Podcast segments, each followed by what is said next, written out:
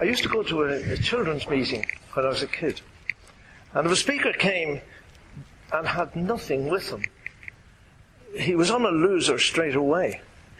But if he had a bag with a few things in it, he got her attention at least until all the things were out of the bag.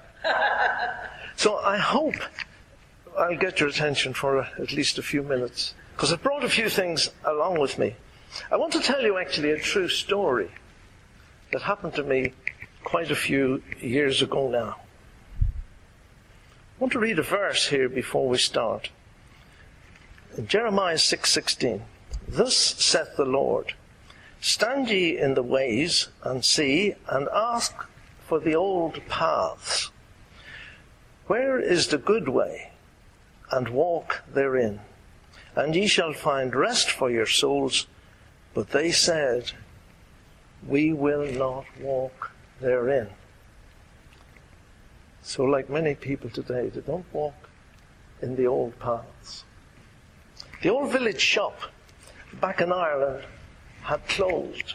It had been vacant and run down for about four or five years, and eventually I heard that the bulldozers were moving in that week.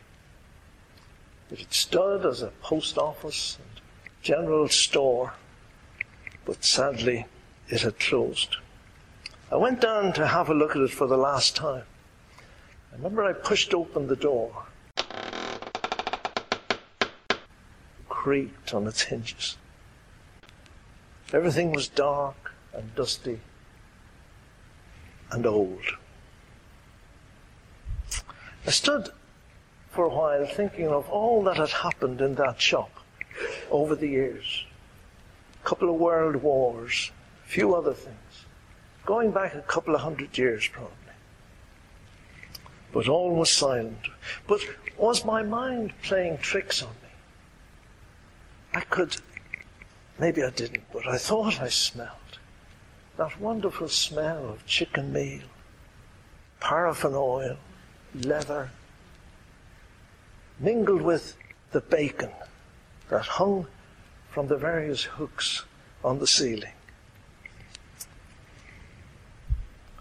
All these hand-forged hooks were still there. I went and I knocked a couple of them out. And this actually is one of them that actually came out. It's so sharp still. I cut myself on it yesterday, actually. I was cleaning it up and making it look a bit respectable. You don't get these in a plastic bag in Woolworths. Well, you don't get Woolworths now either. But you don't get them in a plastic bag. These were hand-forged by the blacksmith in the village. And there they are. I looked around. The ancient screen and the counter. The counter which acted as the post office and everything else. Now shrouded in silence. The old bentwood chair. All these shops had bentwood chairs. You go into a shop nowadays, you can't get sitting down. They don't want you to sit down, they want you to keep on shopping. But they were, it was there. It looked a bit lopsided. No more the center of news. No more the center of the community. Gone. Forever. You know, in those days, the telephone was something very unusual. It's wonderful how the, the, the postmistress could accidentally overhear conversations from the old manual exchange, wasn't it? Nuggets of information and news, and she was supposed to be just privy to those. But somehow they, they got out around the village, didn't they? Well, there was a notice. I saw this old notice on the back of the door. Here it is. How to take care of post office cycles. There are twenty-three rules here. Lamps must be must receive daily attention as directed in Instructions for Cyclists and Inspecting Officers, or G one oh four. They must be alight at the proper time, that is, during summertime, not later than one hour after sunset until one hour before sunrise. I don't know when they thought these fellows were going to go out on their bicycles. But they were for, they were for these telegraph boys going out, the little hats.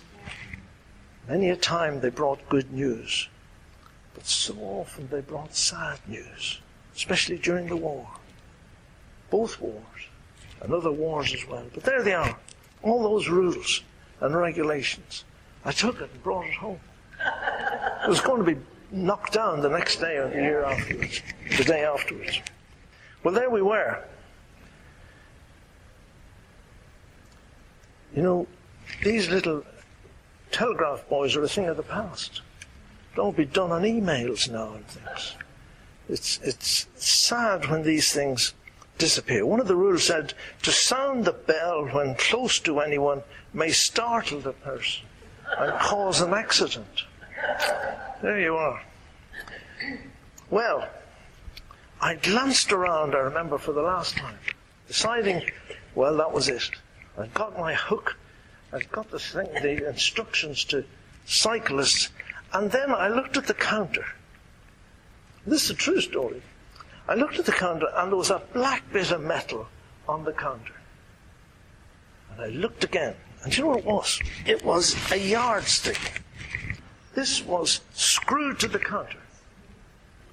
The counter was going to be wrecked in a couple of days' time. It was on... The, it, it's actually a, a very unusual one. It's, it's someone that was in a post office, and it was used for ordinary measuring as well. But it's something to do with the length of the parcels. It's not done in feet and inches. It's done in one sixteen, one eighth, a quarter, and various things. And it was to do with the size of the parcels that the postmistress had to measure. She used it. I, could I hear old Missus Chestnut coming in? A woman of very ample proportions. And she was wanting a yard of ribbon for her Easter bonnet. The, the Missus, what's this her name was? My mind is gone. Missus Cross. She should have been a school teacher. She Missus Cross measured out the thing. A yard, you say. And Missus Chestnut, she said, yeah, that'll do. And then she always added a little bit. A luck penny. Always good whether whether you believed in luck or not. You got that. And then Missus Chestnut says, and I need a belt for John. Now, Big John was equally well built. See, I think a forty-four inch one will do him. And then, as an aside to the people around, oh, he's, there's a lot of them these days. And, you know, there she was with this yardstick. I unscrewed it. I went and got a screwdriver, unscrewed it, and brought it home. You know, all that has gone. There was a, a poet, an Irish poet called Oliver Goldsmith, and he wrote a lovely poem, if you ever get a chance to read it, The Deserted Village. I'm sure you'll know bits out of it. Bits about the village schoolmaster, a man severely was and stern to view, I knew him well and every true and new. And all those little bits, you'll hear them being uh, quoted, but comes from The Deserted Village. And here's what he said. And he wrote this hundreds of years ago, two or three hundred years ago probably. But times are altered. Trade's unfeeling train usurp the land and dispossess the swain. Along the lawn where scattered hamlets rose, unwieldy wealth and cumbrous pomp repose. Ill fares the land, to hastening ill a prey, where wealth accumulates and men decay. How true. We see it happening in our rural areas even yet, and it'll keep on going. You know, I, I took the yardstick home, it was black, and I cleaned it, and you know, it came up quite nicely. I had to clean it again yesterday. But there you are. And I looked at it, and I think we could learn a lesson from this. I had a look at it, and you know, on the each end of it, it says yard, and then there are two little stamps, a crown, V R, and three seven. A crown, Victoria Regina, thirty-seven, eighteen thirty-seven. Somebody had come and screwed this onto her counter in eighteen thirty-seven. I think that was the first year of her reign. And she she got up one morning and she said to Albert, I think I'll send somebody to that little village near the Giant's Causeway to see if that yardstick that they're using is correct.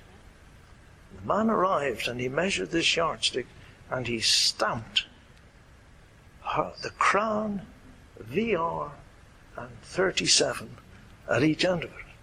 So when Missus Chestnut says to Missus Cross, I don't think that's a yard. Oh, she says, look, it has the royal approval, the standard. And that's the standard that she worked by. The same standard as if you go to Trafalgar Square, there's a yard measure in a, on a plinth. It's the same size as this.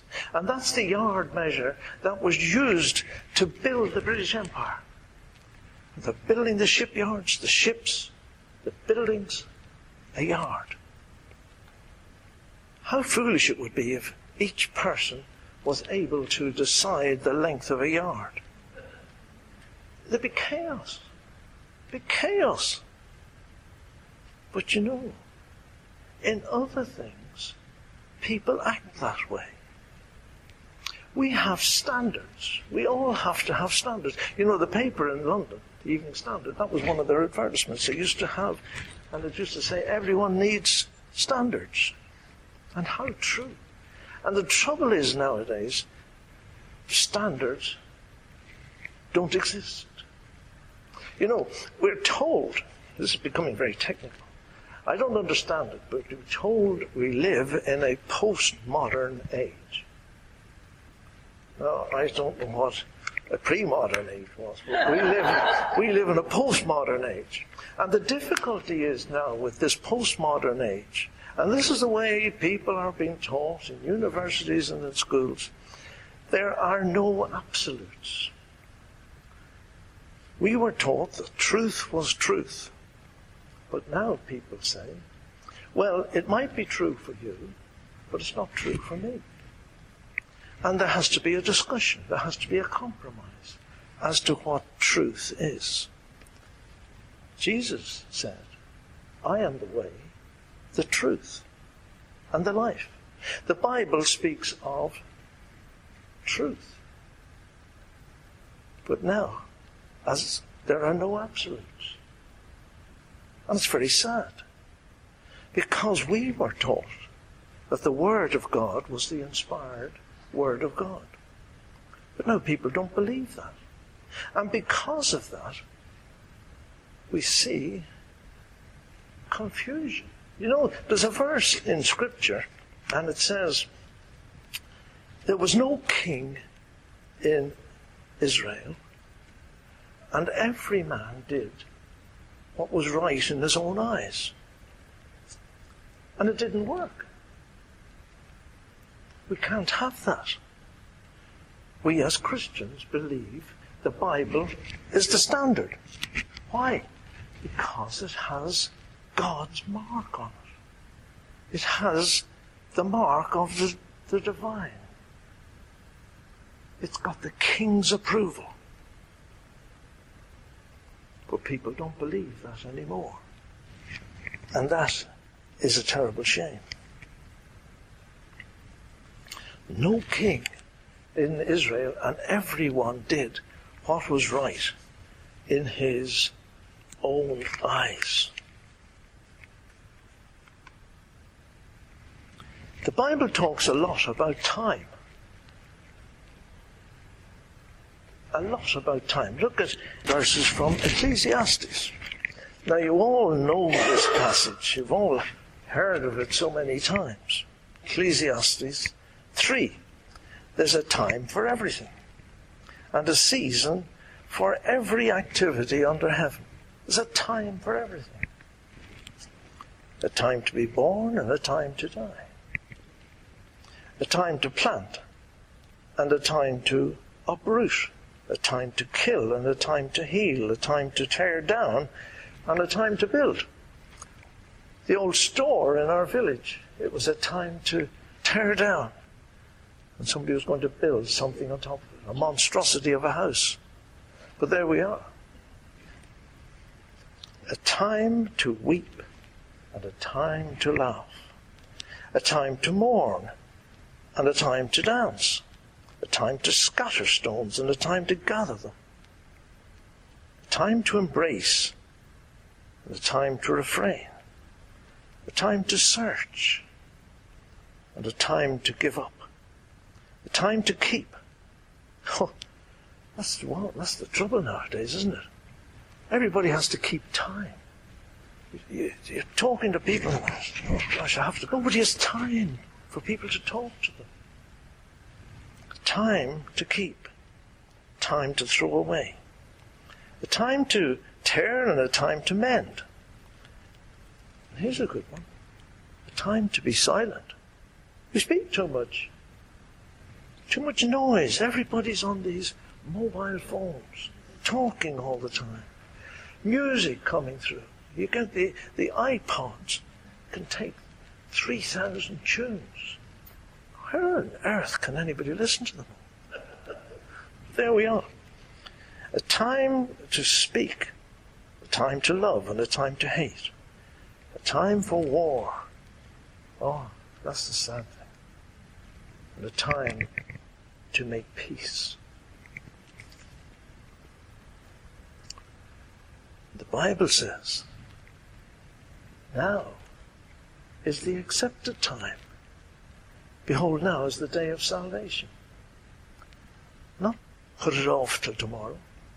Now is the accepted time. Today is the day of salvation. We don't know. You see, these times in, in Ecclesiastes, there's a time to live and a time to die. We don't know when we're going to die. Therefore, today is so important. Whatever decisions we make today may be the ones that will affect where we spend eternity. The time now is the accepted time. Behold, now is the day. The Bible never says, tomorrow is the day of salvation. Boast not thyself of tomorrow, for thou knowest not what a day will bring forth. The only way we can talk about tomorrow, the Bible says, is you say, if God wills, we'll go somewhere tomorrow. That's the only way. But God might not will it. We cannot bank on doing anything tomorrow. And that's why Jesus said, I am the way, the truth. We want truth. The only person in this world that we can go to is the Lord Jesus Christ, because he is the truth. He is the way to God. Now, people will tell you there are lots of ways to God. It all depends which way you're looking. There's one way up a mountain, but all the other people are going up other ways. That's not what Jesus said. Jesus said, I am the way. No man cometh unto the Father, but by me. The Word of God is our standard. The Bible talks about when Jesus came, and it says, when the fullness of time was come, God sent his Son into the world. Jesus came at a particular time. It wasn't just any old time when he was born in Bethlehem. God had a time arranged. When the fullness of time, when that time arrived, God sent his Son into the world. He's the only person that came into the world to die. All of us come into the world and try and live in here as long as we can. We all talk about heaven, but we do our best to stay down here as long as we can. But Jesus, he came to die. That was always in front of him. When he worked in the carpenter's shop, he was working with wood and trees, and the cross was always in front of him. Every bit of wood he picked up must have reminded him. You know, the curse that came in the Garden of Eden came at a particular time, and he'll come again. John fourteen, to prepare a place for you. And if I go and prepare a place for you, I will come again and receive you unto myself. Now, he was talking, talking to the whole world when he said that. He was talking to his disciples, those who follow him. And so there we are, the yardstick. Make sure we have our standards and stick to them. And we have the standard of God's word, and he has put his stamp on it. Make sure we abide by it. Thank you very much.